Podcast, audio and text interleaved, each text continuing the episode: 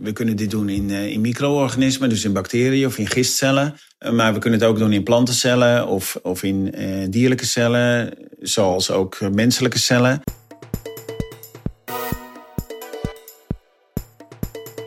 John van der Oost is een Nederlandse biochemicus en hoogleraar microbiologie aan de Wageningen Universiteit. Hij wordt beschouwd als een van de pioniers van de CRISPR-technologie. In 2008 was hij co-auteur van een in Science gepubliceerd baanbrekend artikel waarin de werking werd beschreven hoe bacteriën door middel van het CRISPR-systeem virussen afweren. In het interview komen we hier nog op terug. Met zijn onderzoeksteam was Van der Oost de eerste die aantoonde dat het CRISPR-systeem een RNA-geleid mechanisme gebruikt om op speciale wijze DNA te markeren. Voor zijn werk ontving hij in 2018 de Spinoza-premie, de hoogste wetenschappelijke onderscheiding in Nederland. In deze podcast gaan we dus ook in op CRISPR, CRISPR-Cas9, genetische modificatie en ook de rol die John van der Oost en zijn onderzoeksteam daarin hebben gespeeld, maar ook de toekomst van deze techniek. Je houdt het bijvoorbeeld op met CAS9 of zijn, wat zijn de opvolgers daarvan? En wat zijn de toepassingen ervan? En ook wat zijn de risico's, uitdagingen en donkere kanten eigenlijk van deze technologie? De show notes kun je net als altijd vinden op biohackingimpact.nl. En de openbare optredens die ik zelf geef de komende tijd. Uh, meestal doe ik dat voor uh, bedrijven of organisaties en dan vaak voor klanten of eigen medewerkers. Maar soms is het dan, zijn het ook openbaar toegankelijke uh, evenementen. en de eerste is, volgende is bijvoorbeeld de Tech Tuesday en die is op 10 september in Utrecht. daarnaast komt er ook weer een Quantified Self Meetup aan in oktober, maar de precieze datum, daarvoor ben ik nog in overleg met een aantal locaties. Nou, wil je nou precies weten waar dat allemaal is, uh, et cetera? Abonneer je dan op mijn nieuwsbrief. Ga daarvoor naar biohackingnieuws.nl. En daarin deel ik één keer per maand eigenlijk alles wat nieuw en relevant en actueel is op het gebied van biohacking. En ook mijn visie en duiding daarbij. Dus ga daarvoor naar biohackingnieuws.nl. En dan kun je ook de edities van maart, april, mei en juni vinden. Wil je nou meer weten over biohacking en ook de rol die CRISPR-Cas9 daarin speelt en genetische modificatie?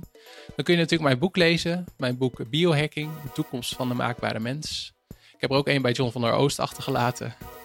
Uh, maar ga als je daar meer over wil weten, dus genetische modificatie maar één onderdeel. Uh, maar als je daar meer over wil weten welke plaats, uh, in welke context je dat moet zien, ga dan naar biohackingboek.nl. En als je daar naartoe gaat, kun je ook een, een gratis hoofdstuk 1 downloaden van het boek. Dus ga naar biohackingboek.nl. Anyway, here we go.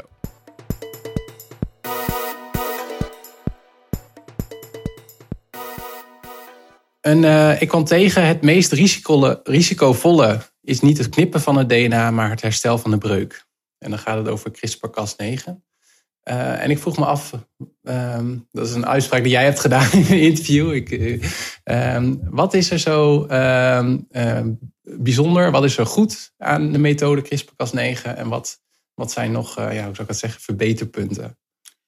Nou, het goede is, is dat het eigenlijk, eigenlijk het unieke van het CRISPR-Cas-systeem is dat je, dat je heel makkelijk eigenlijk de specificiteit van het systeem kan, kan aanpassen. Dus wat CRISPR-Cas kan doen, is dat het heel uh, gericht een plek op het DNA kan opzoeken. En omdat dat zo gericht kan, kan je dus, dus eigenlijk op elke plek waar je zou willen, kan je het enzym laten knippen. En vervolgens kan dan het reparatiesysteem van de cel waarin je dat doet, kan vervolgens de, de breuk in het, in het DNA gaan, gaan herstellen. en dat betekent dat je dan ook eigenlijk op die plek tijdens het herstellen van die breuk ook gewenste veranderingen kan, kan doorvoeren. Ja, ja, maar juist dus dat, dat knippen van DNA, dat gaat redelijk goed. Maar dan het herstellen, Daarmee maak je dan gebruik van het herstelmechanisme in de cel? Nou, het knippen dat, dat gaat op zich goed, maar ook daar zijn wel wat, uh, wat, uh, wat dingetjes nog over te zeggen. Want dat, dat moet natuurlijk wel heel specifiek gaan. En wat eigenlijk gebeurt is dat het DNA, dat is opgebouwd uit vier verschillende bouwstenen, zeg maar. Dat noemen we ook wel de letters van het DNA. Dus eigenlijk wat het CRISPR-systeem kan doen, is dat het woorden van twintig letters op kan zoeken. Maar als er soms woorden in het, in het genoom voorkomen die daar heel veel op lijken. Dus zeg maar dat, dat uh, 15 of 16 of 17 letters hetzelfde zijn, dan kan het ook wel eens gebeuren dat ook op die plekken het CRISPR-systeem knipt. En dat is wat je niet zou willen natuurlijk. Je wil dat het alleen op de plek knipt waar je, waar je wil. Want je wil maar op één plek wil je doorgaans een, een verandering doorvoeren. En die andere, dus dat noemen we dan de target positie. Uh, en die andere plekken noemen we de off-target. Dus eigenlijk het, nou ja, de, de, de, de knip op de plekken die we niet willen. En dat is een, dat is een probleem. Daar wordt hard aan gewerkt. dus om die specificiteit van, die, van de CRISPR-enzymen om die, om die te verhogen. En dat, dat gaat heel goed eigenlijk. als, je, als je de literatuur bekijkt, dan zijn er nu een aantal Cas-enzymen, eh, Cas9 bijvoorbeeld, eh, enzymen die ze hebben geoptimaliseerd door eigenlijk op, op eiwitniveau het, het te verbeteren. Dus daar hebben ze bedacht van nou, misschien, dat hebben ze heel gericht gedaan, heel knap, moet ik eerlijk zeggen. Um, en dat, dat heeft er inderdaad toe geleid dat, dat die Cas9-enzymen specifieker worden, dus, dus minder off-target problemen laten zien. En naast die engineering van, van bestaande systemen zijn er ook in de natuur nieuwe varianten van, van het CRISPR-systeem gevonden. En dat is dan bijvoorbeeld Cas12. Daar hebben we zelf ook aan meegewerkt om dat eigenlijk nou ja, te onderzoeken hoe dat allemaal werkt. En daarvan is gebleken, van die Cas12, dat die, dat die nog veel specifieker is dan die Cas, Cas9.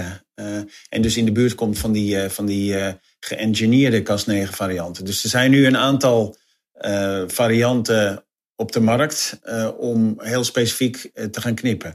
Dus dan hebben we dat probleem is, is eigenlijk opgelost. En dan, dan blijft er eigenlijk over, en, en dat, daar, daar houdt het dus eigenlijk, na, na dat knippen houdt het, houdt het dus voor het CRISPR-systeem op. En dan is dus het reparatiesysteem aan zet. dus, en dat is het reparatiesysteem van de cel waarin je die DNA-verandering uh, probeert te bewerkstelligen. Uh, en er zijn verschillende van die reparatiesystemen en die, die moeten dan, of die gaan er uiteindelijk voor zorgen of het, wat, op wat voor soort manier de breuk in het DNA hersteld wordt. en ook of dat dan gaat lukken, of op een efficiënte manier gaat lukken, om de verandering die we eigenlijk voor ogen hebben, om die op die plek door te voeren. Ja, en is dat, uh, dat reparatiesysteem, is dat cel-eigen of, of breng je dat ook mee uh, op het moment dat je ook zeg maar CRISPR-Casten cel... Uh... Nee, dat is, dat is cel-eigen. Dus dat, dat, dat, dat hangt af van met welke cel je, je werkt. we kunnen dit doen in, in micro-organismen, dus in bacteriën of in gistcellen. Maar we kunnen het ook doen in plantencellen of, of in dierlijke cellen, zoals ook menselijke cellen.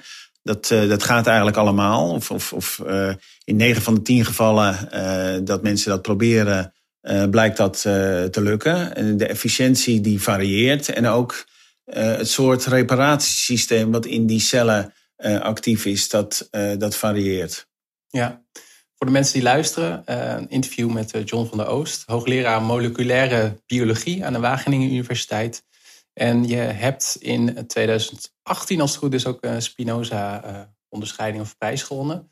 Uh, met name ook in het, ja, hoe zou ik het zeggen, in het onderzoek wat uiteindelijk heeft geleid tot, tot CRISPR. En daar was ik nog wel, daar wil ik nu een vraag over stellen, want ik ben wel heel benieuwd. Want ik heb gelezen dat, dat je dat onderzoek hebt gedaan met een aantal collega's bij bepaalde bacteriën in, in Yellowstone Park. Uh, hoe gaat dat? Ben je dan echt daar in de Verenigde Staten of, of zitten die hier in, in, de, in de universiteit? En, ik ben gewoon benieuwd hoe dat, hoe dat, hoe dat gaat. Oké, nou dan, dan, gaan we, dan gaan we even een stukje terug in de tijd. Uh, het is trouwens niet het, uh, het laboratorium voor moleculaire biologie waar we zitten, maar het, het laboratorium voor microbiologie. En mijn, mijn groep die heet bacteriële genetica. Dus wij doen inderdaad wel moleculaire biologie van, van micro-organismen.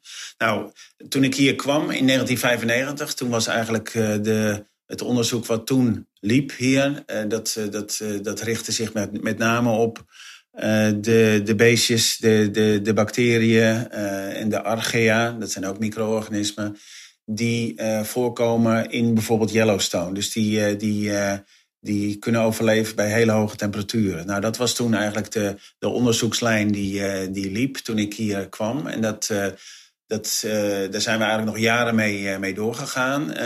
en toen op een gegeven moment, en dat was toen in, in 2001, toen was ik hier dus zes jaar, toen hebben we het genoom opgelost van een van die organismen uit Yellowstone. En het genoom, dat is dus het, het complete uh, eh, DNA, zeg maar, van, een, van dat micro-organisme. Dus het chromosoom. Micro-organismen hebben meestal één, één chromosoom. En dat hebben we toen, daar hebben we toen de, de, de, de letters, dus de hele volgorde van de bouwstenen, hebben we hebben we opgelost. Is dat dan ongeveer ten tijde ook van het tot stand komen van het Human Genome Project? Ja, dat was een beetje rond, die, uh, rond diezelfde tijd. Dus uh, eigenlijk in de tijd dat ik hier kwam in Wageningen, dus in 1995, in dat jaar werd eigenlijk het eerste genoom van een, van een bacterie opgelost. En toen, toen ging het eigenlijk steeds sneller en steeds efficiënter. Er werden steeds meer trucjes bedacht en machines gebouwd om, om dat hele proces van het, van het sequencen, zoals we dat noemen, van, van, van de hele DNA-volgorde van, van steeds ingewikkeldere uh, organismen. Dus dat begon met bacteriën, toen uh, gistcellen of, of, schimmels en, en uiteindelijk inderdaad planten en, en dieren, waarvan ik denk dat het eerste dier dat dat de mens was. Mm. en dat, dat is ook rond die tijd, 2001, 2002, is dat inderdaad gelanceerd. Dus dat dat dat dat compleet was, inderdaad. Maar toen, wij, rond die tijd hadden wij dus ook het, het genoom in kaart gebracht van zo'n van zo'n micro-organisme uit Yellowstone.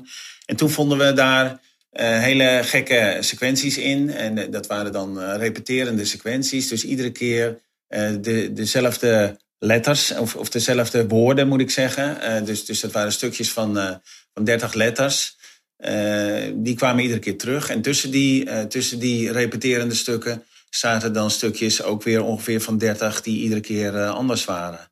En later, een jaar later, toen kwam er een publicatie van een groep in, in Utrecht. van Ruud Jansen. Dat was de eerste auteur van dat verhaal. En die kwamen toen met de naam CRISPR. En toen zagen we eigenlijk gelijk al van... oh, dat zijn de, zijn de sequenties waar wij ook tegenaan gelopen zijn. Wat Ruud Jansen verder vond, was dat, um, dat er ook naast die uh, CRISPR's, dus naast die repeterende stukken op, het, uh, op de bacteriële chromosomen, dat daar ook um, genen liggen. Dus dat uh, genen zijn stukken DNA waarvan, of, die coderen, of die de code bevatten voor, voor eiwitten of enzymen.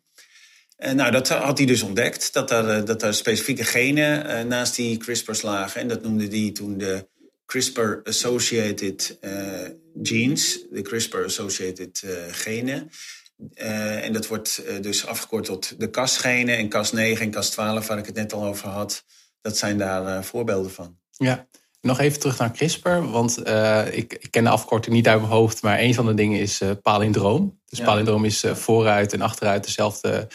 Dus racecar is een voorbeeld daarvan. Dus van voor naar achter dezelfde um, woord. Um, en ik was wel benieuwd. Um, was er een moment dat je dat zag, eh, dat je dat voor het eerst zag? En weet je nog wat je dan dacht je toen van oké, interessant? Of was het echt zo van wauw? Of, of, was het niet zo bijzonder? Nou, niet, niet zozeer die, die, um, die palindromen. Ehm, maar, maar meer die repeats. Dat weet ik nog wel. Dat, dat we toen we dat vonden.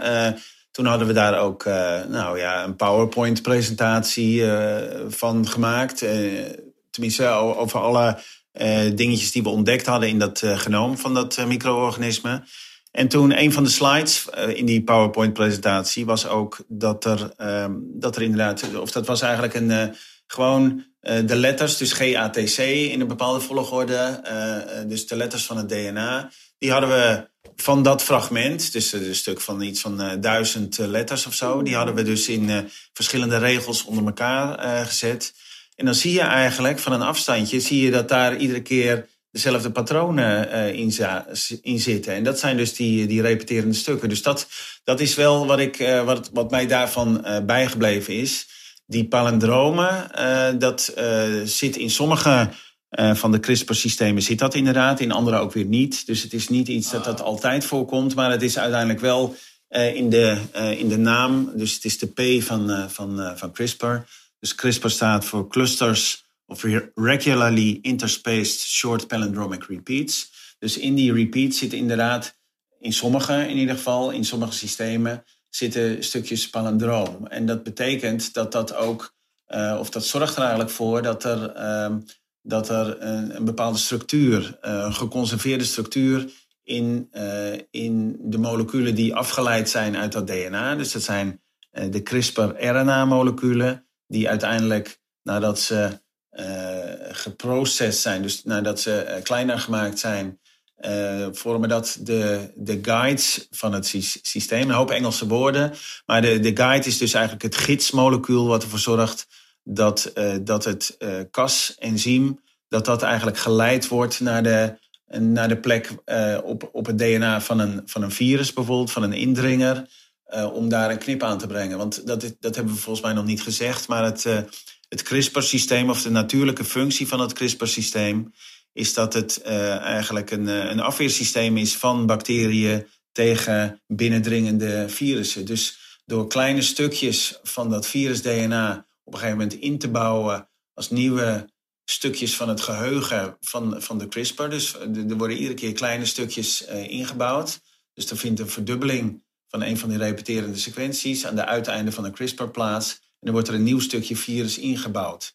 En dat is, ik, maak wel eens de vergelijking met het, uh, het archief op het politiebureau, waar, waar eigenlijk de informatie van, uh, van, uh, van criminelen uh, opgeslagen is. En in dit geval is het dus de informatie van virussen. En die informatie wordt dus gebruikt door, door dat op een gegeven moment te, over te schrijven naar een andere vorm. Iets wat, wat heel veel op DNA lijkt. Dat heet dan RNA. Dat doet er verder niet zoveel toe, maar dat is ook, uh, daar zit dus eigenlijk diezelfde informatie in. En die wordt dan ge gebruikt om als er weer sprake is van een infectie met een virus, om dan een match te vinden. Dus om, om precies als een soort Ctrl-F-functie uh, in de, uh, in, van je computer, dus van een, een tekstverwerker, kan je dus in een tekstbestand kan je, kan je heel snel een, een match vinden met, met een bepaald woord, weet je wel. en in dit geval is het dan een woord in het DNA van, van 20 letters. Als je daar een perfecte match vindt, dan wordt dat kapot geknipt. Want het, en, en op die manier wordt dus eigenlijk het, eh, het virus onschadelijk gemaakt. Nou, toen we dat allemaal snapten, hoe dat allemaal werkte, toen uh, kwam dus het idee om, uh, om dat ook te gaan gebruiken voor, voor genome editing. Dus echt om uh, nou, te gaan gebruiken om, om bacteriën of planten aan te passen. Of zelfs in het, gericht in het DNA van, van, van menselijke cellen te gaan, gaan knippen op plekken waar we weten dat daar een, eh, een foutje in zit. En eh, een foutje wat dus eh, de basis kan vormen van een genetisch defect, een genetische ziekte. Ja, ja. En had je ooit, um, ooit toen vermoed van hey, dit, dit zou best wel iets kunnen zijn? Of uh, kwam dat nou, geleidelijk? Of, dat kwam heel geleidelijk. Uh, dus, dus, onze eerste publicatie was in. Uh, we, we, hoorden hiervan in, in 2005. En toen zijn we hier aan gaan werken in 2006. Dus toen had ik in eerste instantie twee, twee mensen hier aan werken. Later uitgebouwd tot een team van, van vier. En als ik nou terugkijk, was dat het, het CRISPR Dream Team. En dat waren, dat waren geweldige jongens, vier jongens die, uh, die heel veel dingen samen deden uh, en, en uh, dus heel veel samenwerkten, samen proeven deden en uiteindelijk alles gecombineerd hebben in één verhaal. Dat hebben we in 2008 is dat gepubliceerd in Science. en als ik daar nu naar terugkijk, dan, dan ben ik daar eigenlijk nog trotser op als, als, als, als toen. Omdat eigenlijk gebleken is dat alles wat we daar gepubliceerd hebben, dat dat, uh, of dat, dat heeft stand gehouden. Uh, want dat moet je altijd maar afwachten. Als je dingen voor het eerst uh, beschrijft. Maar dat, dat is dus, ehm, dat is dus eigenlijk in, in, in latere publicaties is dat allemaal bevestigd. En niet alleen dat. het, het is ook gebleken dat, dat, dat eigenlijk toen we de moleculaire basis hebben aangeleverd van het CRISPR-systeem in zijn algemeenheid. Want Um, wij hebben dus aan een systeem gewerkt uit één bepaalde bacterie, E. coli. Uh, En, uh, maar het is gebleken wat wij toen gevonden hebben, dat dat, dat, dat uh, geldt voor hele uiteenlopende systemen. Want dat, dat hebben we in de jaren daarna wel geleerd. Dat er heel veel verschillende van die CRISPR-Cas-systemen te vinden zijn in, in bacteriën. En bijvoorbeeld ook dat, dat, dat, dat Cas9-systeem of Cas12, dat zijn hele andere systemen als dat systeem waar wij in eerste instantie aan gewerkt hebben. Is dat Cascade trouwens? Ja, dat, de, het Cascade, dat is het systeem waar wij uh, in eerste instantie uh, uh, aan gewerkt hebben. En wat we daar dus gevonden hebben, is, is dat dus vanuit het CRISPR-DNA worden dus, worden dus die RNA-moleculen waar ik het al over had, worden gevormd. En die worden ehm, eigenlijk in die CRISPR zit dan de informatie van verschillende virussen. Dat zijn de, de spacers, dus, dus de, de stukjes tussen de repeterende eenheden. Dus dat zijn de spacers tussen de repeats. En die spacers, uh, elke spacer is eigenlijk een vingerafdruk. Dus, dus een stukje van een, uh, van een bepaald virus. Uh, en die, die stukjes, die, dus als dat overgeschreven wordt naar RNA, wordt dat één lang RNA-molecuul. Maar dat wordt dan naast de palindrome sequenties van de, van de repeat, wordt dat geknipt. Door een, in ons geval was dat ook een een, uh, een van de kas-eiwitten, die, die daar ook die onderdeel uitmaakte van het cascade-complex. Dat cascade dat is, een, dat is een complex van vijf verschillende eiwitjes. en dat is ook weer een, een, een acroniem, dus een naam. Ehm, dus cascade betekent CRISPR Associated Complex for Antiviral Defense. Cascade. Ehm, en een van die subunits, dus een van de, van, de, van de eiwitjes, die is verantwoordelijk voor het uh, voor het, uh, het, het, knippen van dat RNA-molecuul in zo'n repeterend stuk. Dat betekent dat aan, aan weerskanten van, van dus het stukje wat de match moet gaan zoeken, dus de guide met het, met het virus-DNA, of als je toepast het menselijke DNA, dat, dat stuk wordt intact gehouden, maar, en, en, maar dat stukje van de guide wordt geflankeerd door twee stukjes repeat. En die palindroom van dat, eh, van dat stukje zorgt ervoor dat er een bepaalde structuur gevormd wordt. Eh. Ja, ja. En is het, um, is het dan zo dat jullie op cascade zaten? Want ik heb begrepen, het zijn twee klassen, of nu heb je misschien al meer klassen, wat je net noemde met CAS 12 en CAS X, geloof ik ook. Maar uiteindelijk kwamen Jennifer Doudna en Emmanuel Charpentier, of nou, er is ook een heel debat over die patentenoorlog en zo, die kwamen op een gegeven moment op kas 9. Maar was dat omdat ze daar meer budgetten voor hadden? Of was het deels geluk? Of. Nee, nee, nee. Nou, het was, toen, wij, toen wij begonnen waren er, waren er ook al verschillende types um, en subtypes um, gekarakteriseerd. wij zijn toen aan, aan het cascade gaan werken, omdat dat een systeem was van E. coli. En dat had allerlei voordelen, omdat je daar vrij makkelijk dingetjes eh, in elkaar kan knutselen op DNA-niveau. En dat heeft er waarschijnlijk ook uh, voor gezorgd dat wij als eerste dit soort dingen uh, boven water kregen. Uh, het Cas9-systeem was toen ook al bekend. en daar had een andere groep van laten zien dat het hier inderdaad, of dat het CRISPR-systeem een, een afweersysteem was. Dus daar vonden ze van, als ze, dat, als ze een cultuur van bacteriën uh, blootstelde aan een bepaald virus. Dat, dat eigenlijk zo'n groeiende cultuur van bacteriecellen, die iedere keer een grotere dichtheid krijgt. op zich is dat heel fraai om te zien. Maar als je daar dan een virus bij gooit, dan klapt dat ineens in elkaar. Dan wordt het helder, omdat die cellen allemaal kapot gaan. Maar wat zij toen gedaan hebben, dus, dus die, dat zijn onderzoekers geweest uit, uit Amerika. Die hebben die in elkaar geklapte cultuur hebben ze laten staan. En toen zagen ze dat, eh, dat één of twee dagen later er toch weer groei optrad. Nou, die, die bacteriën, dat, dat bleken dezelfde bacteriën te zijn. Maar bacteriën die zich hebben aangepast tegen het virus door een stukje van het virus-DNA in te bouwen in hun CRISPR. Dus dat was eigenlijk de, het, het, het, eerste bewijs dat het, dat het inderdaad ging. Want het was uh, eigenlijk uh, daarvoor al um, uh, voorgesteld. Van nou, misschien is dit wel een nieuw afweersysteem. Nou, dat bleek dus inderdaad zo te zijn. Want ze vonden dat er inderdaad uh, eigenlijk één repeat spacer eenheid was toegevoegd aan de, aan de CRISPR. Of soms twee, of soms vier. Uh, en En, en de spacers van, die waren toegevoegd. Die kwamen, dat waren eigenlijk fragmentjes van het virus. Dus van het DNA van het virus wat ze erbij gegooid hebben. En, dat, en toen ze dat, dus dat, dat suggereerde heel sterk van, nou ja, dat zorgt dan voor die immuniteit van die bacteriën tegen dat virus. En dat hebben ze toen bewezen door dat er weer uit te halen. En dus die, die CRISPR weer kleiner te maken, die nieuwe stukken er weer uit te gooien. En toen was uh, de bacterie inderdaad weer gevoelig. Uh, dus dat was eigenlijk het, het werk. Dat was eigenlijk in, in 2007 is dat uh, gepubliceerd. Toen, waren wij, toen begonnen wij net op stoom te komen met het cascade-onderzoek. Uh, dus, maar, maar, dus, dus dat CAS 9 was al uh, bekend. Wij hebben aan, uh, aan dat cascade gewerkt. Nou, ik, ik zei net al, van daarvan hebben we toen laten zien dat die CRISPR-RNA's gevormd worden. Maar wat, wat ik nog niet gezegd heb, en dat is eigenlijk ook heel belangrijk, is dat we ook bewijs hebben geleverd dat, dat, dat, ehm, dat die RNA-guides dat die eigenlijk aanvallen of dat die een match zoeken op het niveau van DNA. Want dat was voor die tijd nog niet bekend. En eigenlijk eh, was de hypothese tot dan toe dat die aan zou vallen op, uh, op RNA. En dat is een heel belangrijk verschil, want als het aanvalt op DNA, kan je het dus gebruiken voor genome editing.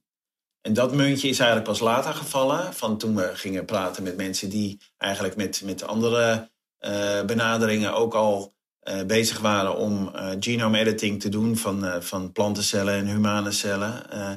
En toen, uh, toen, uh, toen een van de mensen uit het Dream Team uh, een keer met dat soort mensen gepraat had, toen kwam hij terug en toen zei hij van ja, dit moeten we eigenlijk, hier moeten we wat mee doen. en dat, dat, dat hebben we vervolgens ook gedaan. Dus toen zijn we ook een beetje daarnaar gaan, gaan kijken. Het probleem was wel dat dat cascadecomplex, dat leent zich niet heel goed voor, voor de precisie engineering uh, op het DNA-niveau. Omdat die niet, net als Cas9 en Cas12, dat, dat bleek later pas. Dat is pas eigenlijk in, uh, in de jaren daarna is dat duidelijk geworden. Maar uh, in het systeem van Cascade wordt het DNA eigenlijk helemaal kapot ge, geknipt. En dat is op zich natuurlijk heel mooi als je het hebt over een, een antivirus systeem.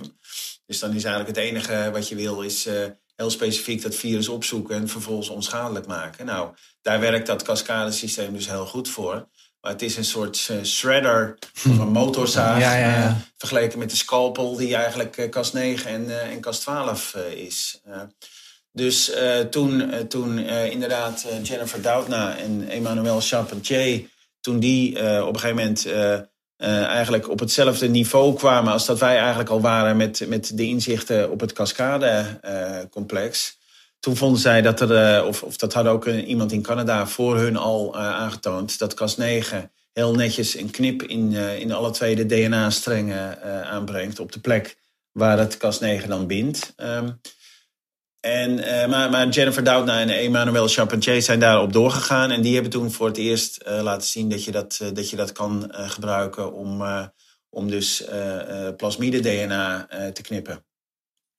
En wat ik ook nog moet zeggen, want ik, ik, ik, had het, ik heb al een paar keer genoemd dat die publicatie in 2008 dat die, heel belangrijk was. Maar ik dwaal iedere keer af. Misschien moet ik nu even mezelf uh, dwingen om even het rijtje op te noemen van wat we toen allemaal gevonden hebben. Om ook aan te geven dat eigenlijk wat wij toen gevonden hebben, dat daar eigenlijk die uh, Doudna en Charpentier, dat die daarop voortgeborduurd hebben. Uh, dus we hebben gevonden dat RNA de guide is. We hebben gevonden dat DNA de target is. Verder hebben we gevonden dat, dat je het systeem kan transplanteren naar een andere naar een ander organisme. In ons geval hebben we het van de ene E. coli-stam naar de andere E. coli-stam overgebracht. Uh, om op een gegeven moment te testen van welke componenten je nodig had om tot een functioneel systeem uh, te komen.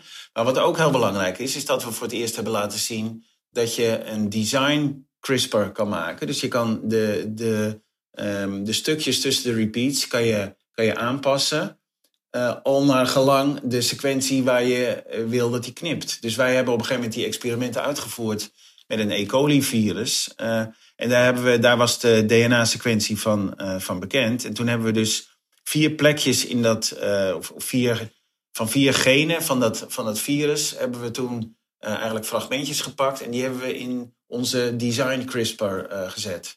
Snap je? En toen vonden we toen we de goede componenten, dus cascade en ook nog een nuclease, daar heb ik het niet over gehad nog, maar dat is eigenlijk de, de shredder van het systeem. Dus als cascade de goede plek herkent, dan komt die shredder om het kapot uh, te knippen. Nou, als je die allemaal bij elkaar hebt, dus samen met die design uh, CRISPR, dan, uh, dan kan je dus, of toen vonden we ook dat we die E. coli resistent konden maken tegen dat, tegen dat virus. Dus wat we toen eigenlijk in die publicatie, en daarom ben ik er zo trots op, hebben laten zien, is dat, dat we niet alleen eigenlijk voor het eerst de moleculaire basis van het CRISPR-systeem aan het licht hebben gebracht, maar ook eigenlijk de moleculaire basis van genome editing. Oké, dus dat, dat, je, dat je eigenlijk door, je kan eigenlijk door die guide aan te passen, kan je hem eigenlijk aan laten vallen op elk DNA wat je maar wil.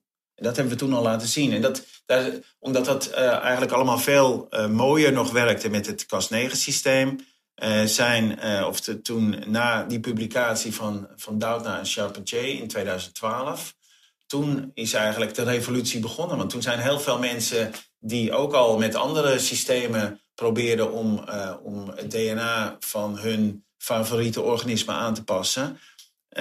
Dat ging heel moeizaam, maar met dat CRISPR-systeem kon die specificiteit heel makkelijk aangepast uh, worden. En kon dus ook, en het bleek ook nog eens, en dat, ik moet eerlijk zeggen, daar was ik ook wel verrast over hoe goed dat allemaal ging. Maar dat dat ook dus allemaal werkte in plantencellen en in dierlijke cellen en in menselijke cellen. En, en dat, was, dat succes heeft ervoor gezorgd dat, dat er dus eigenlijk een revolutie ontketend is over de hele wereld. En iedereen die om wat voor reden dan ook een, een, verandering wil aanbrengen in het genoom van welk organisme die, al, organisme die ook mee werkt. Ja, die grijpt nu naar het CRISPR-systeem om dat te doen. En in eerste instantie was dat Cas9. Nu werken er ook eh, steeds meer mensen met Cas 12, omdat die toch weer wat andere eigenschappen heeft. Maar dat zijn eigenlijk de twee waar met name aan gewerkt wordt over de hele wereld. Ja, waar ik wel benieuwd naar ben. Ik heb zelf een eh, achtergrond als.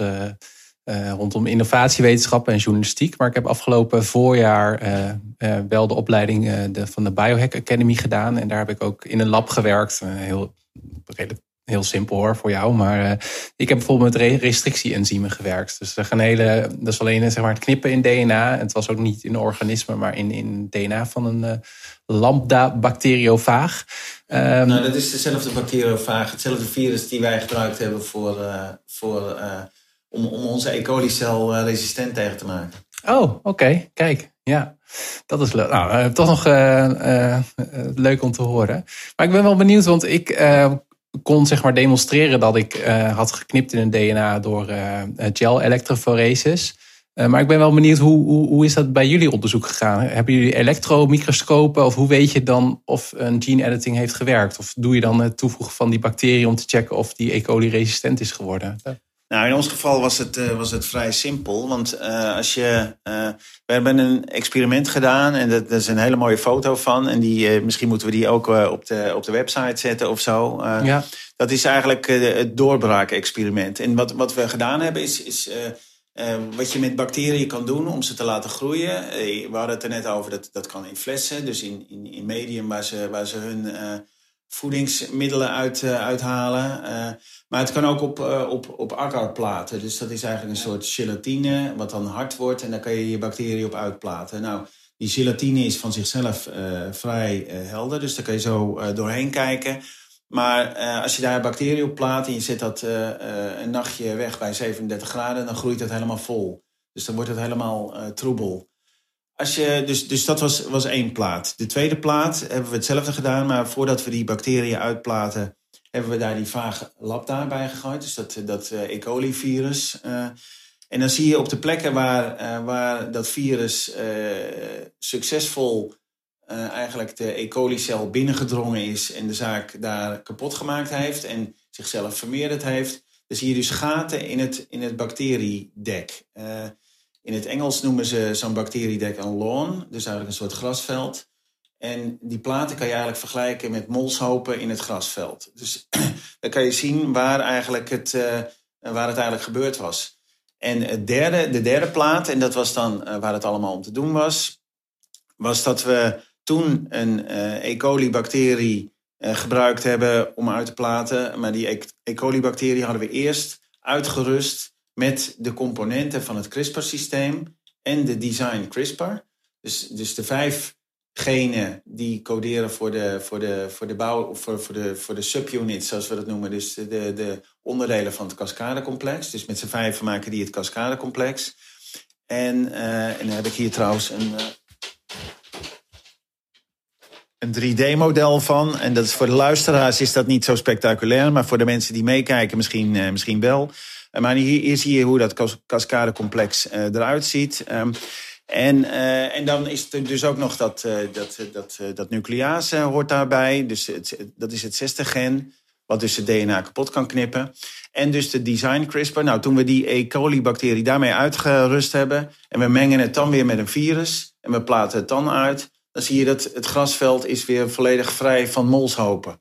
Met andere woorden, die E. coli-cellen die zijn voor 100% Um, resistent geworden tegen, dus ongevoelig geworden tegen die uh, bacterie-infectie. Dus ze kunnen, als zo'n virus binnenkomt, kunnen ze dat gelijk herkennen en kapot knippen. Dus voordat het virus eigenlijk zijn vernietigende werk kan gaan doen in zo'n bacteriecel, heeft het CRISPR-systeem eigenlijk dat, dat probleem al opgelost. Ja, en toen jij, die toen jij en je Dream Team die Ecker plates zagen, was het dan echt zo van wow? Of, uh... Ja, dat was wel echt een, een wow-moment. Dus toen zijn de, de flessen bier wel, opengetrokken. En, ja.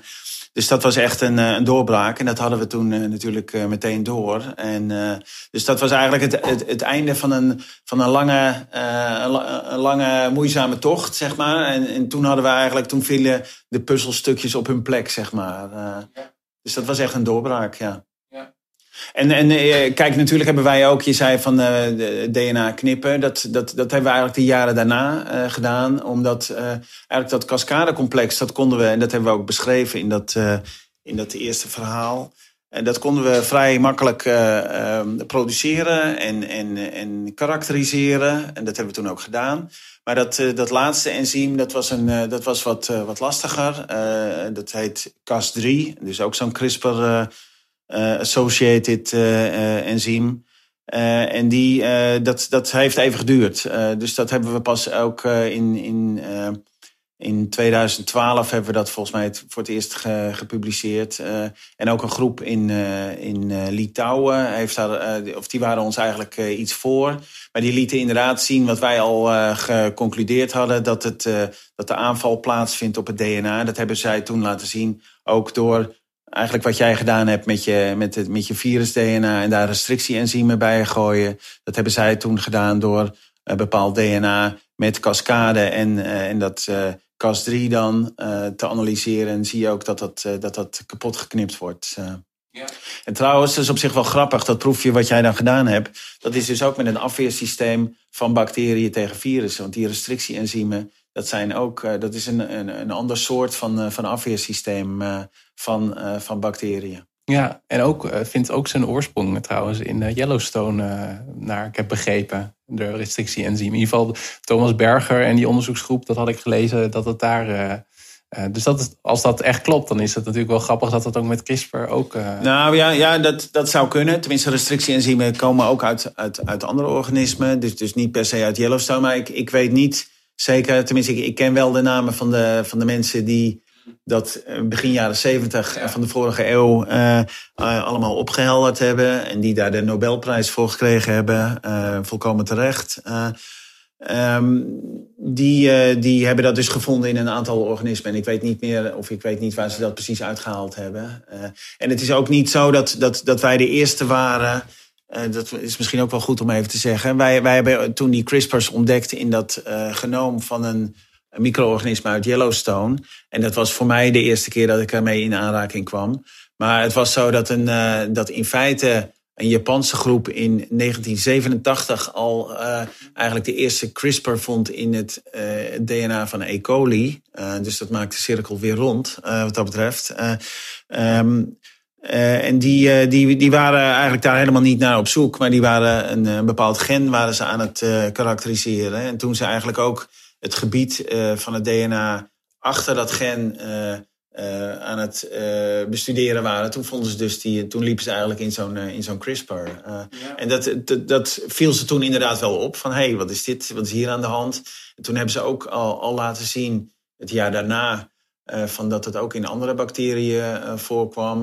maar toen is het voor de Japanners is het daar eigenlijk bij, bij gebleven. En toen, toen heeft een Spanjaard, Mojica uit, uit ehm, Alicante, uh, dus in Spanje. Die heeft dat in de jaren negentig met name weer opgepakt. En die was met, uh, met zouttolerante uh, micro-organismen was die bezig. En daar, daar vond hij ook al die, al die CRISPR's. En dat is ook een van de mensen geweest die op een gegeven moment ontdekt heeft dat de stukjes tussen de repeats, dat dat, dat, dat overeenkomt met, met, met DNA van, van virussen. En hij is toen ook een van de eerste geweest die uh, eigenlijk geconcludeerd heeft van nou, misschien hebben we hier wel te maken met een, met een afweersysteem. Ja. En daar hoorden wij toen van in 2005. En toen besloten we van oké, nou dat is wel heel spannend. Laten we eens kijken of we dat, uh, of we dat kunnen, kunnen aantonen, of dat wel zo is. Ja, ja. leuk van je verhaal vind ik dat het ook vaak terugkomt van uh, dat, dat onderzoekers samenwerken of toevallig samenkomen en dan weer voortbouwen op, op andermans werk. Ja.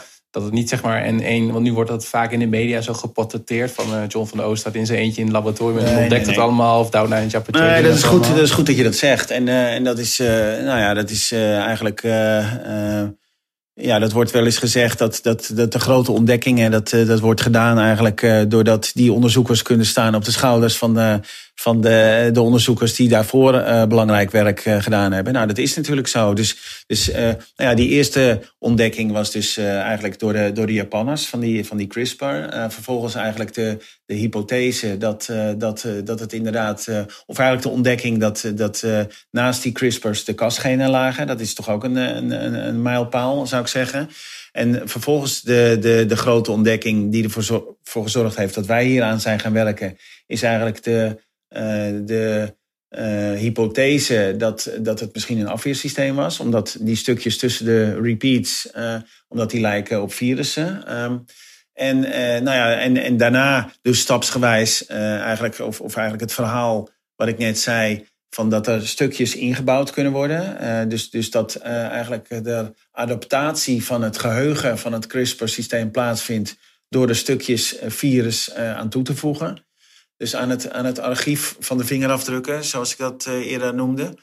En uh, vervolgens hebben wij toen uh, laten zien van dat, dat RNA gebruikt wordt om aan te vallen op, op DNA. En dat je door het design van je CRISPR kan je dus eigenlijk op elk DNA aanvallen. Nou, vervolgens hebben ze toen met een groep in Canada gevonden dat, dat Cas9 heel netjes kan, kan knippen.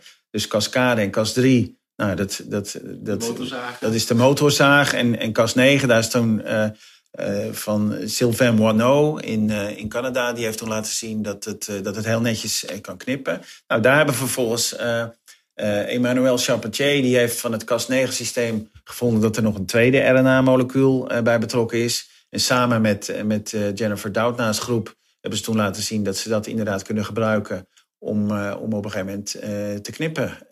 en, en dat was toen eigenlijk de basis van, van de revolutie. Ja, ja. En nu ben ik nog wel benieuwd voor het laatste deel van het gesprek naar de toekomst. Wat kan CRISPR-Cas9 in de huidige vorm nog niet zo goed? Uh, en waar wordt dus op ontwikkeld? En is bijvoorbeeld Cas12 daar een, een, een, een voorbeeld van?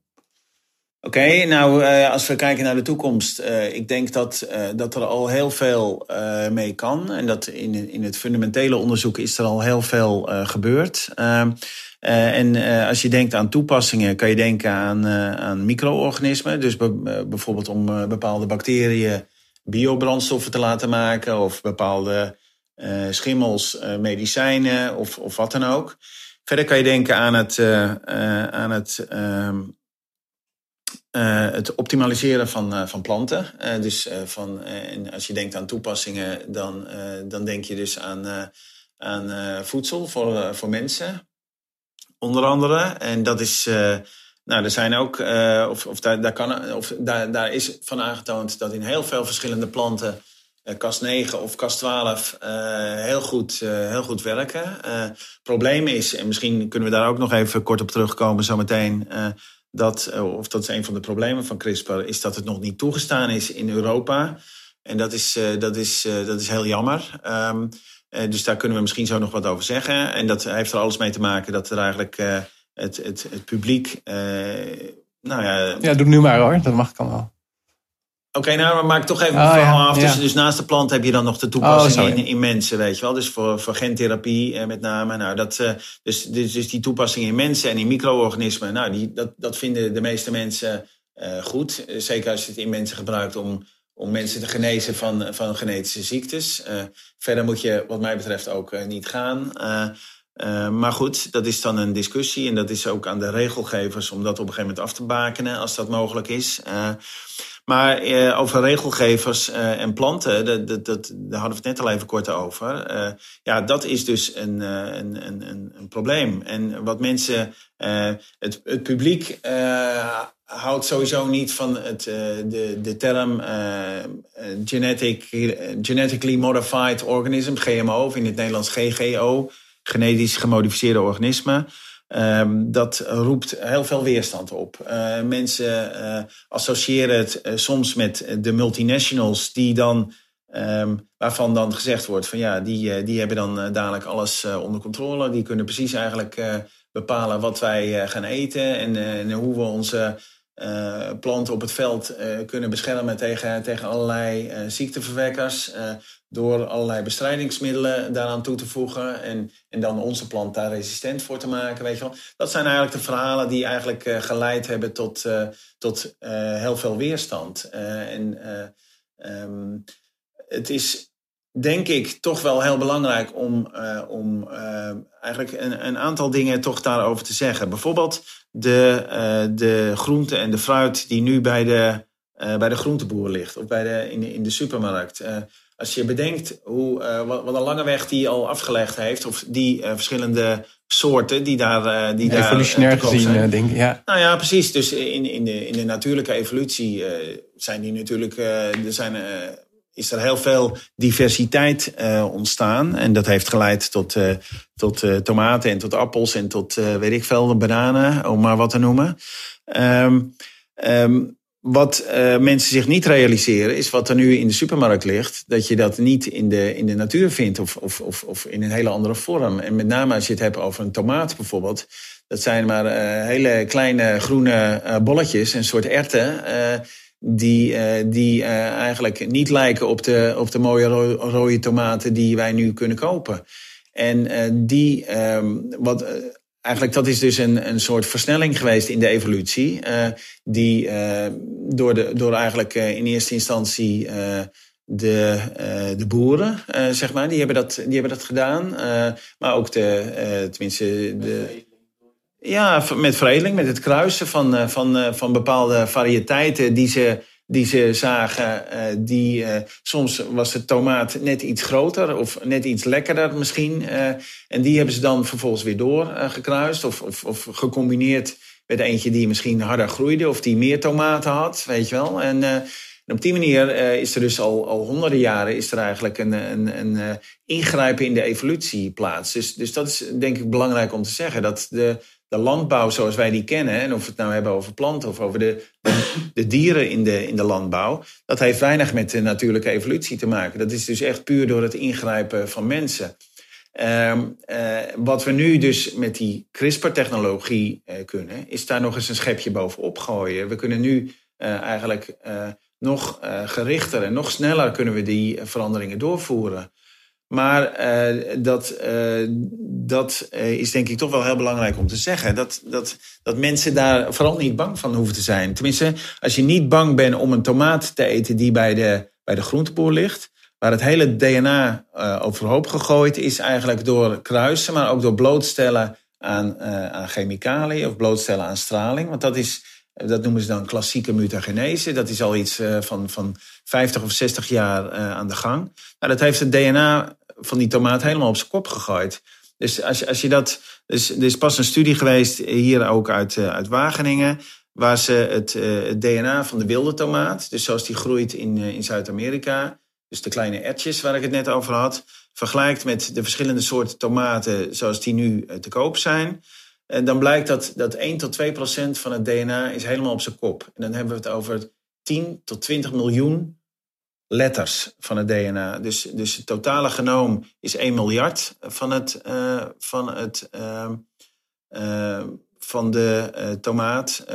maar daar hebben we het dus over 10 tot 20 miljoen bouwstenen van het DNA die veranderd zijn. Nou, dat eet iedereen gewoon op zonder problemen, weet je wel. En, en terecht, er is nog nooit iemand ziek geworden van zo'n tomaat. dus dat is allemaal oké. Maar als je dat nu, dus vorig jaar is er een verhaal gepubliceerd uh, in Nature Biotechnology. En daar hebben wetenschappers in, uh, nou ja, in een jaar tijd hebben ze uh, uitgaande van de wilde tomaat, dus uit, uit Zuid-Amerika, het groene, het groene ertje, hebben ze door zes genen uit te schakelen, dus aan te vallen met CRISPR en het reparatiesysteem van de, van de plant te gebruiken om, dat, om, om de breuk in het DNA weer te herstellen.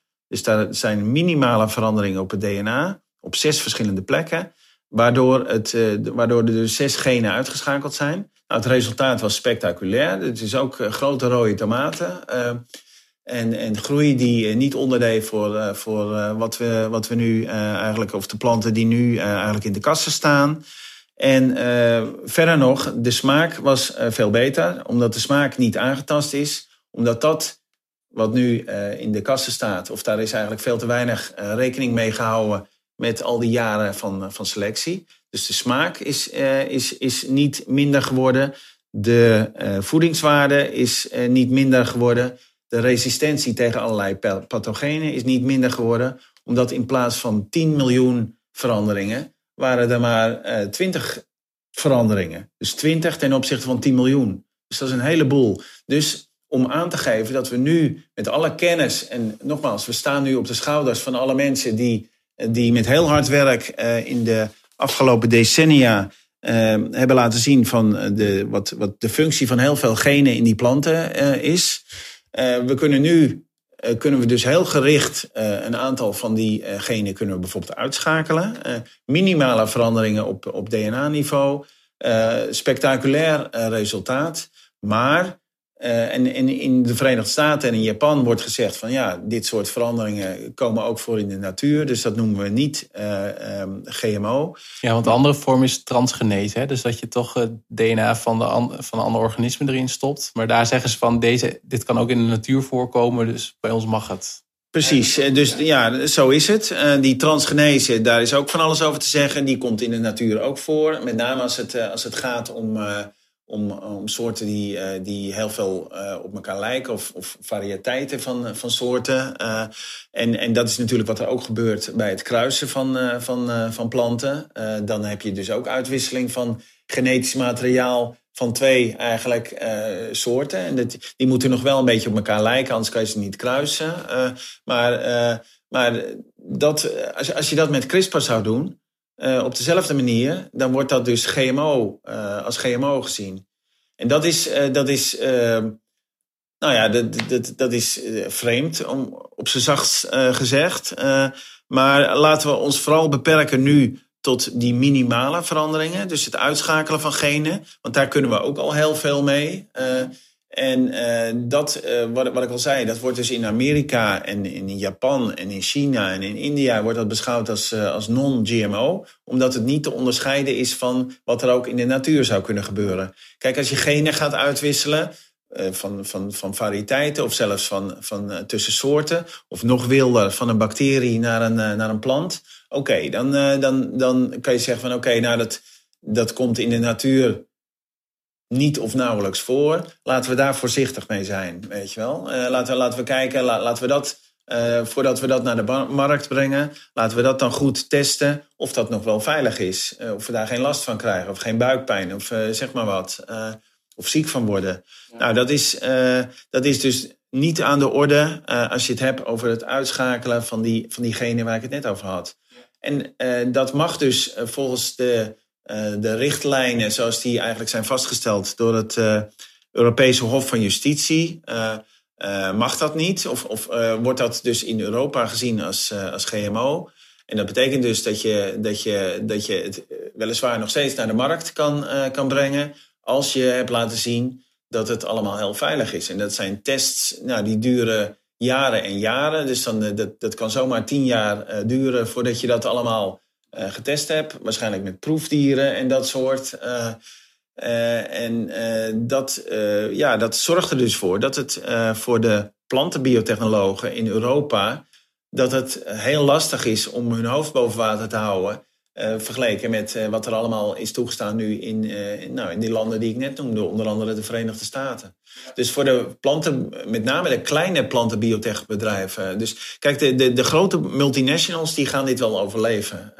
en die kunnen dat zich wel veroorloven. maar het zijn met name de, de, de, de zaadveredelaars, bijvoorbeeld in Nederland, die, die hier die dat niet kunnen opbrengen. Die daar geen financiële middelen voor hebben. Uh, om, dat, uh, om dat allemaal uh, uit te voeren. Dus dat is eigenlijk heel, heel tragisch. Ja. ja, en het merkwaardige is natuurlijk ook dat vanuit handelsakkoorden... dat die gemodificeerde um, ja, producten uit Amerika en India hier gewoon op de markt komen. En dat wij ook daar het verschil niet kunnen zien of daar iets... Dat klopt, want kijk, de, de, met name dan de tegenstanders van GMO... die zeggen van ja, dat moet allemaal gelabeld worden en dat moet heel netjes zijn... Maar op een gegeven moment, als het, als het in, in, uh, in uh, de Verenigde Staten en in Canada geen uh, GMO genoemd wordt. en je kan, je kan het onderscheid eigenlijk niet maken. Als je, als je kijkt naar het product vanuit de natuur of vanuit de. of die eigenlijk gerealiseerd zijn door CRISPR te gebruiken. Je kan het onderscheid niet maken. Dus dat, dat gaat op een gegeven moment wordt dat onhoudbaar. En daar zullen uh, met name de tegenstanders van GMO zullen zich daar uh, bijzonder over opwinden. Uh, maar aan de andere kant moeten ze zich denk ik ook. Um, nou ja, ik, ik kan me voorstellen dat ze zich daarover opwinden. Want dan kan je zeggen, van, ja, dan kunnen al die bedrijven die kunnen, die kunnen doen wat ze, wat ze willen. En dat kunnen we niet controleren. Maar aan de andere kant, als je, als je bedenkt wat er, wat er op DNA-niveau gebeurt dat kan ook in de natuur gebeuren. En als die tegenstanders van GMO zeggen van ja, wat er in de natuur gebeurt, dat is allemaal oké.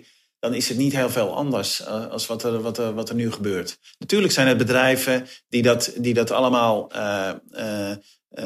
zo doen zoals ze denken dat het, dat het goed is om een hogere opbrengst te krijgen of, of om hogere weerstand tegen bepaalde pathogenen te krijgen, dus bepaalde ziekteverwekkers. Uh, natuurlijk is dat zo. natuurlijk verdienen die bedrijven daar ook wat aan. Maar de bakker verdient ook zijn brood. En, en zo verdient iedereen of doet, probeert dingen te bedenken om, om toch geld te verdienen. En natuurlijk moet dat allemaal, en daarom, daarom begon ik daar net over, moet dat op een fair trade manier zou je kunnen zeggen. Ehm, zodat, zodat het niet de multinationals zijn die dadelijk alles voor het zeggen hebben. Daar voel ik ook helemaal niks voor. Daar ben ik ook geen tegenstander voor, van of daar ben ik geen voorstander van. Uh, daar heb ik ook grote twijfels van, moeten we dat willen? Dat wil ik niet in ieder geval. Dus ik zou zeggen, voordeel, of probeer ook de mogelijkheid te vergroten voor die, voor die kleinere ehm, ondernemers. De, de, boeren of de zaadveredelaars, die, die, die hier ook toch gebruik van willen maken van deze nieuwe middelen. En, uh, maar dat in, in Europa wordt dat dus met de huidige uh, regelgeving wordt dat, uh, bijzonder moeilijk gemaakt. Ja, ja. Laatste vraag nog. Um, um, ik, vergelijking wordt wel eens gemaakt tussen computertechnologie en biotechnologie. En dat sommige mensen zeggen, nou, waar computertechnologie was in de jaren tachtig, daar zijn we nu met biotechnologie, inclusief code, uh, bits, dat hebben dan uh, ACTG. En uh, in plaats van programmeertaal hebben we CRISPR-Cas 9. Ik weet dat het allemaal veel complexer is. Maar wat ik mijn vraag... We hebben computervirussen en gewone virussen. Nou, dat is inderdaad mijn vraag. Want ik gaf een tijdje terug een lezing bij een hackerconferentie van computerhackers. En toen vertelde ik over nou, biohacking en biotechnologie. En ook hebben we straks biologische spam, biologische virussen, biologische DDoS-attacks.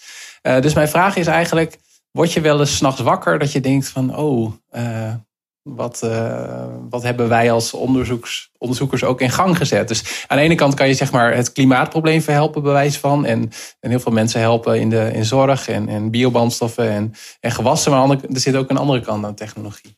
Ja, dat, dat is eh, zonder meer waar. Ik, eh, ik ben er nog geen keer van wakker geworden midden in de nacht. Dus ik, ik, ik ben meer, of ik word af en toe wakker van hoe kunnen we die problemen die we hier in het lab hebben, om, om bijvoorbeeld nieuwe uh, nieuwe uh, enzymen te ontwikkelen. Hoe kan dat sneller of hoe kan dat beter? Of waarom, uh, waarom lukken bepaalde dingen niet? Daar word ik wel eens wakker van. Maar, en dan ga ik soms zelfs mijn bed uit om bepaalde ideeën die ik dan krijg of denk te krijgen opschrijven. Meestal de volgende dag is dat toch een beetje flauwkul. maar het helpt wel om dan daarna weer toch in slaap te vallen. Um, maar in ieder geval, nee, natuurlijk is het zo dat, dat, dat uh, net als met, met de meeste technologieën kan ook, uh, kan ook uh, CRISPR misbruikt worden door kwaadwillenden, door idioten. en um, dat, is, dat is heel jammer. het is niet anders. maar ik, ik natuurlijk realiseer ik me dat dat, eh, dat, dat kan. Ik, uh, uiteraard houden we ons daar, uh, of met, met de, de, de uitvoering van dat soort uh, dingen, houden we ons helemaal niet bezig hier. ook niet met, met, met, met dingen als, als designer babies, want dat, dat komt ook altijd langs. van, van, nou ja, in principe zou dat kunnen, of in ieder geval simpele simpele aanpassingen zou je, zou je kunnen maken. En heb je het over oogkleur of wat dan ook. Uh, onbenullige dingen, wat mij betreft allemaal. Uh, maar in ieder geval, dat, uh, dat, dat kan. misschien kunnen we dat niet tegenhouden. Nou ja, in, in het geval van, van designerbabies is dat misschien nog relatief onschuldig. In, ge, in, in geval van het inzetten van CRISPR voor biologische oorlogsvoering. Ja, dat zou in principe kunnen. Ehm, uh, maar het, dat, dat, dat kan al uh, eigenlijk sinds de ontdekking van de, van de uh, restrictie-enzymen kan dat. het is nu misschien iets makkelijker om, om bepaalde dingen uit te voeren. En dat, ja, als er bepaalde idioten zijn die die, die, die kant op gaan, dan, dan moeten we dat goed tegenhouden. Er is toevallig een, een student hier in mijn, in mijn groep die daar heel druk mee is. En die die heeft ook als, uh, of toen ze, voordat ze hier kwam, uh, kwam werken, uh, heeft ze als student met een paar andere studenten, heeft ze iets, iets ontwikkeld, of, of in ieder geval het plan ontwikkeld om, om ook CRISPR te gaan inzetten om biowapens te detecteren. Dus, dus als een soort detectiesysteem, als een soort beveiliging. En dat, nou ja, dat, dat is ook allemaal mogelijk. En en uh, het, is net zoals in de, in de natuur, daar heb je ook de continue wapenwetloop tussen, tussen virussen en hun gastheren. En dat heb je in, uh, in onze maatschappij uh, heb je dat ook. Dus als, als er idioten zijn die, die hier toch misbruik van gaan maken, dan moeten wij proberen om dat zo snel mogelijk te detecteren en onschadelijk te maken. En, en zo, zo, zo is de cirkel misschien rond. Zo zijn we weer eigenlijk bij, het, bij waar, waar we over begonnen eigenlijk de interactie tussen, tussen micro-organismen en virussen. Nou, zo, zo moeten we dus inderdaad ook de verantwoordelijkheid hebben of nemen uh, om, om uh, ervoor te waken dat, dat, dat dit soort dingen niet, uh, niet misbruikt worden. Maar we hebben ook al de analogie gebruikt van, van CRISPR met een, met een motorzaag en een scalpel. Nou, een scalpel en een motorzaag kan je ook gebruiken voor de dingen waar ze niet voor ontwikkeld zijn. En dat geldt bijna met, of dat geldt, met heel, of dat geldt voor heel veel uh, dingen die op zich hele mooie uh, ontwikkelingen zijn, mooie uitvindingen om, het, om ons leven beter te maken. Maar in heel veel gevallen kan het ook misbruikt worden. En laten we met z'n allen ervoor waken dat dat, dat, dat in het geval van CRISPR niet, niet gebeurt. En als het gebeurt, dat we dat zo gauw mogelijk op het spoor komen en hopelijk de, de goede maatregelen kunnen nemen om dat toch weer onschadelijk te maken dan. Dat lijkt me een mooie oproep. Ik zal de links zien van naar het onderzoek en die foto en de foto van het cascade-eiwit, toch? Wat ik goed heb onthouden. Bij de show notes plaatsen. Ik wil jou bij deze heel erg bedanken voor je tijd en uh, energie en uh, informatie. Graag gedaan.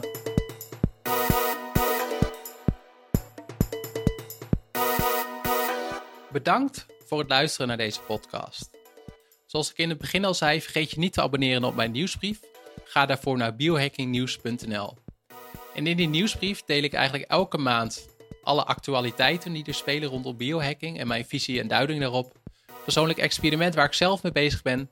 En een lijst met openbare optredens die ik geef. Als je nou benieuwd bent naar de edities, vorige edities, uh, ga dan ook naar biohackingnieuws.nl. Ga ook naar biohackingboek.nl als je alles wil weten over biohacking. Bijvoorbeeld, wat zijn andere methoden naast genetische modificatie voor mensaanpassing, mensverbetering? En ook wat is de mogelijk de implicaties en ook de impact van deze ontwikkelingen? Tot slot is mijn vraag voor jou deze keer: wat vind jij de meest fascinerende toepassing van genetische modificatie? Is dat het aanpassen van gewassen en planten? het wijzen van dieren, ingrijpen op de mens, ingrijpen op embryo's of misschien wel het terugbrengen van uitgestorven diersoorten, zoals de mammoet of natuurlijk, heel speculatief trouwens, dinosaurussen.